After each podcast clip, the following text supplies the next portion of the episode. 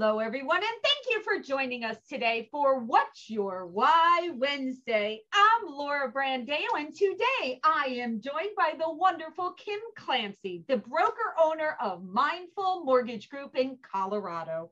Kim, thank you so much for joining us.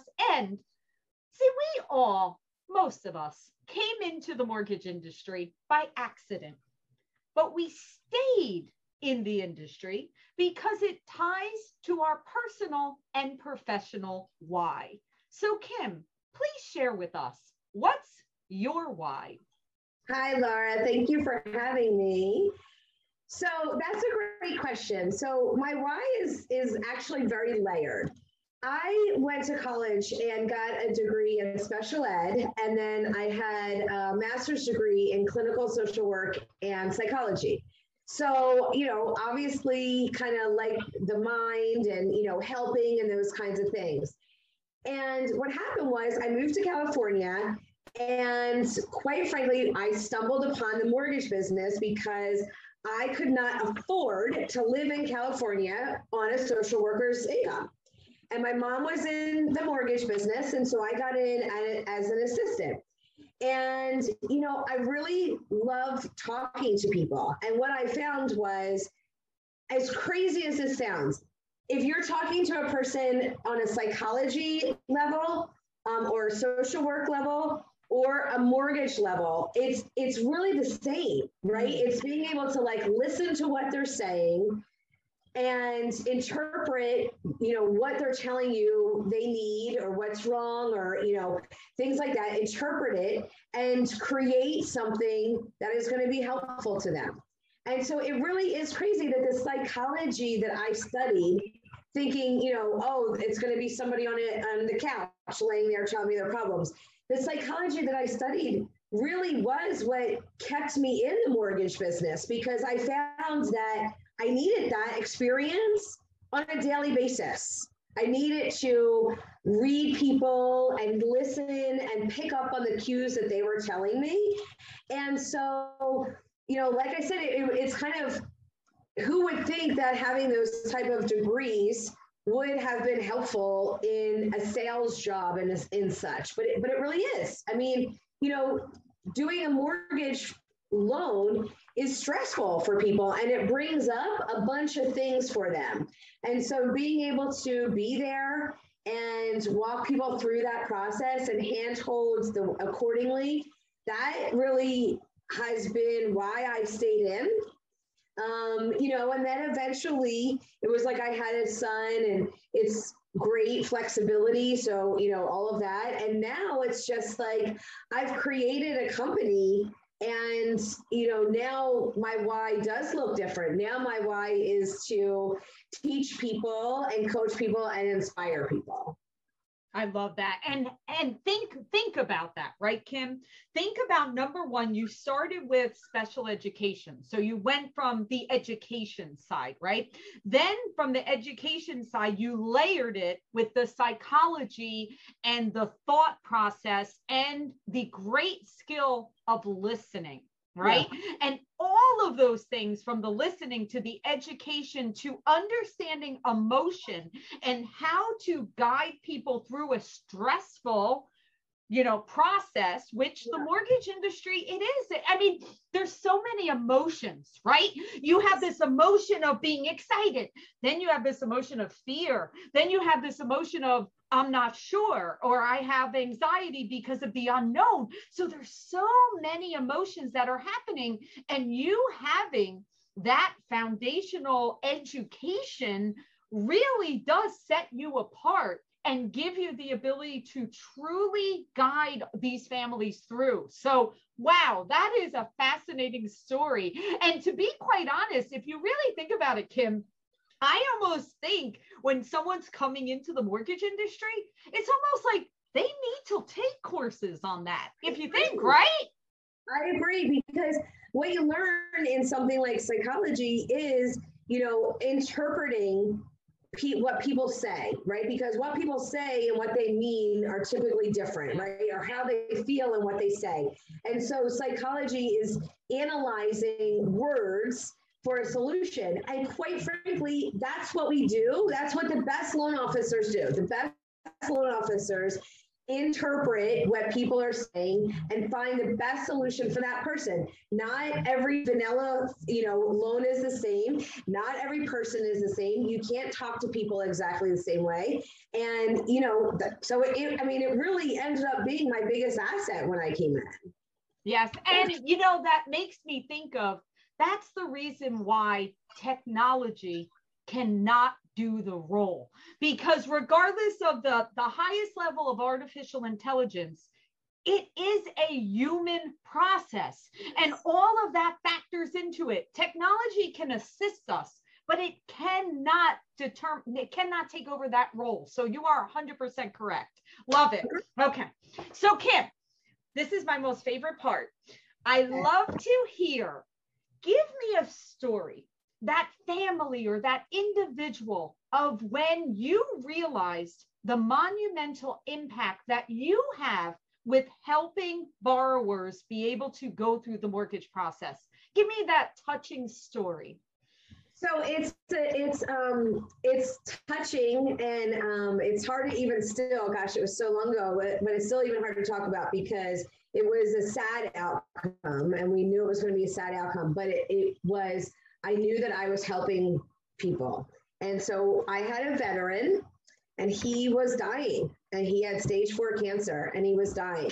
And he contacted me and said, you know, I we need to sell our house and I need to get my wife before I die into something that she'll be able to manage and that I will she will get enough money that she will not have to worry about a mortgage you know, meaning that when he passes, that you know the income that he's gonna she's gonna get from him would cover it because as it stood the current house was the house that they raised their kids in and it was big and and um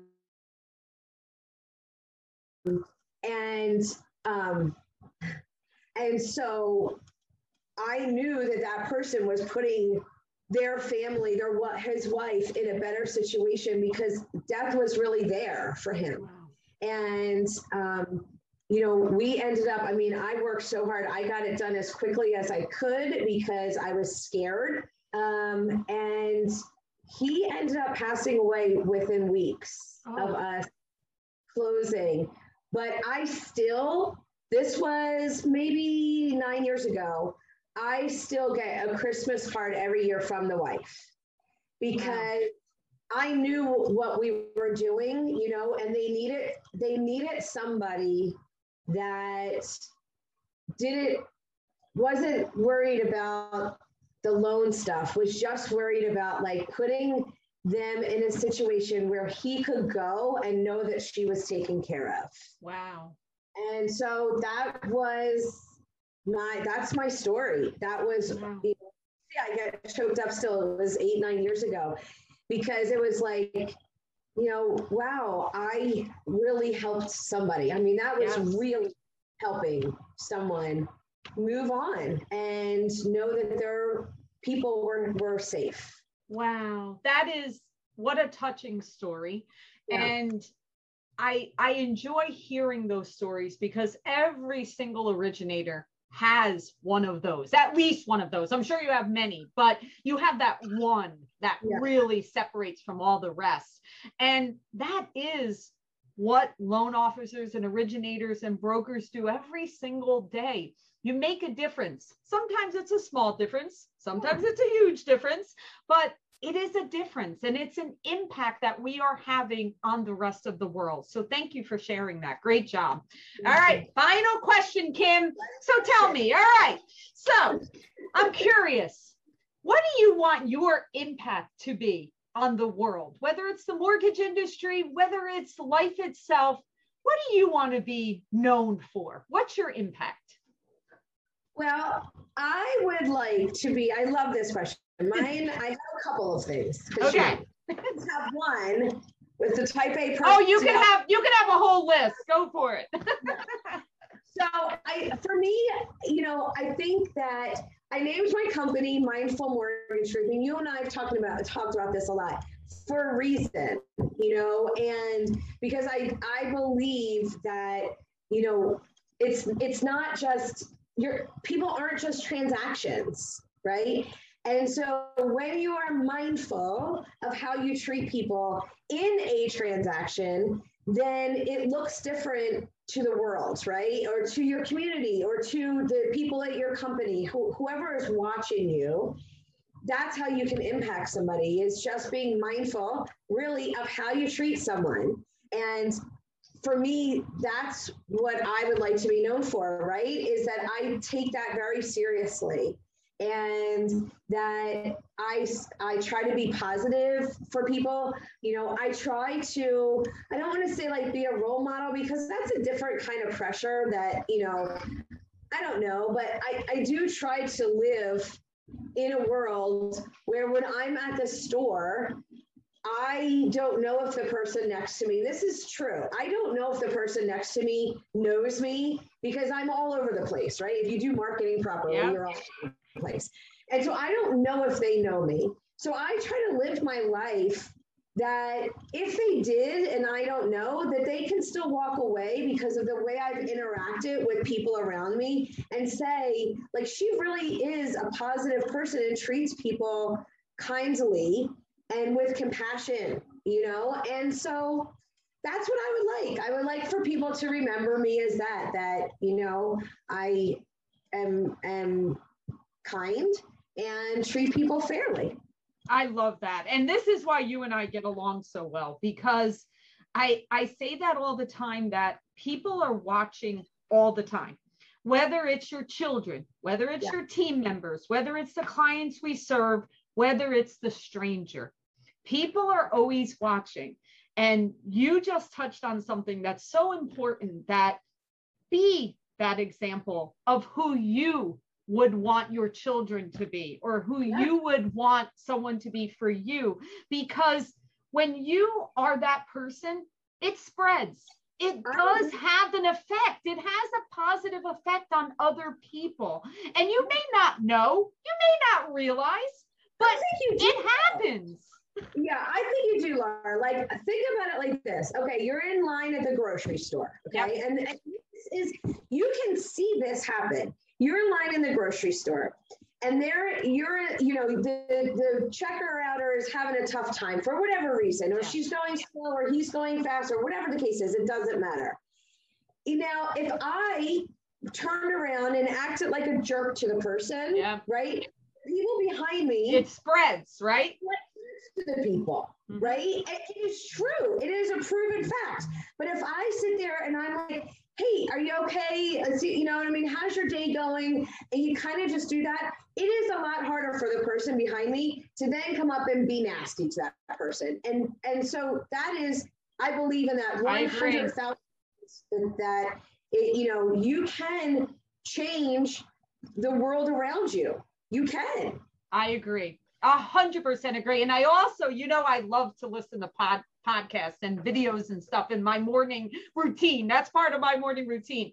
And this morning, I actually was listening to a podcast about this guy that is doing this longevity study. He actually raised it's it was fascinating, Kim. So he raised a hundred million dollars on research of how to be able to get people to live to 150 to 200 years old. It was fascinating, right? Oh right. Fascinating, right? But wait, here's the part that ties into what we're talking about. One of the biggest ways to live longer is by being mindful and kind. So when you practice mindfulness, like meditation, like taking that time to for breathing, and when you are kind to others, it actually positively affects the inside of your body. And it's like taking a vitamin. So why not? You know, listen to what Kim is saying and think about this that not only is it a nice thing to do and positively affecting the world, it's for your own longevity. And who yeah. doesn't want more time? Well, and think about it when you're like, the best thing that I do if I'm feeling sorry for myself or something, right? Or even stressed out or whatever it is, when I'm feeling yucky, I'm telling you, Laura, if I go to the store and I pick out a couple of cards for friends, Me I too. go- I do that too. it is the quickest way for you to get out of your own way. As you're like, dropping it in the in the mailbox or you're putting it somewhere, you instantly feel better. instantly, instant. So I love it. I love it. Kudos, kudos, yay. All right, Kim Will, thank you for sharing your why. Um, you and I could go on for days speaking about the value of doing these types of things. So thank you once again for sharing and continuing to be awesome. thank you, friends. I love you. love you too.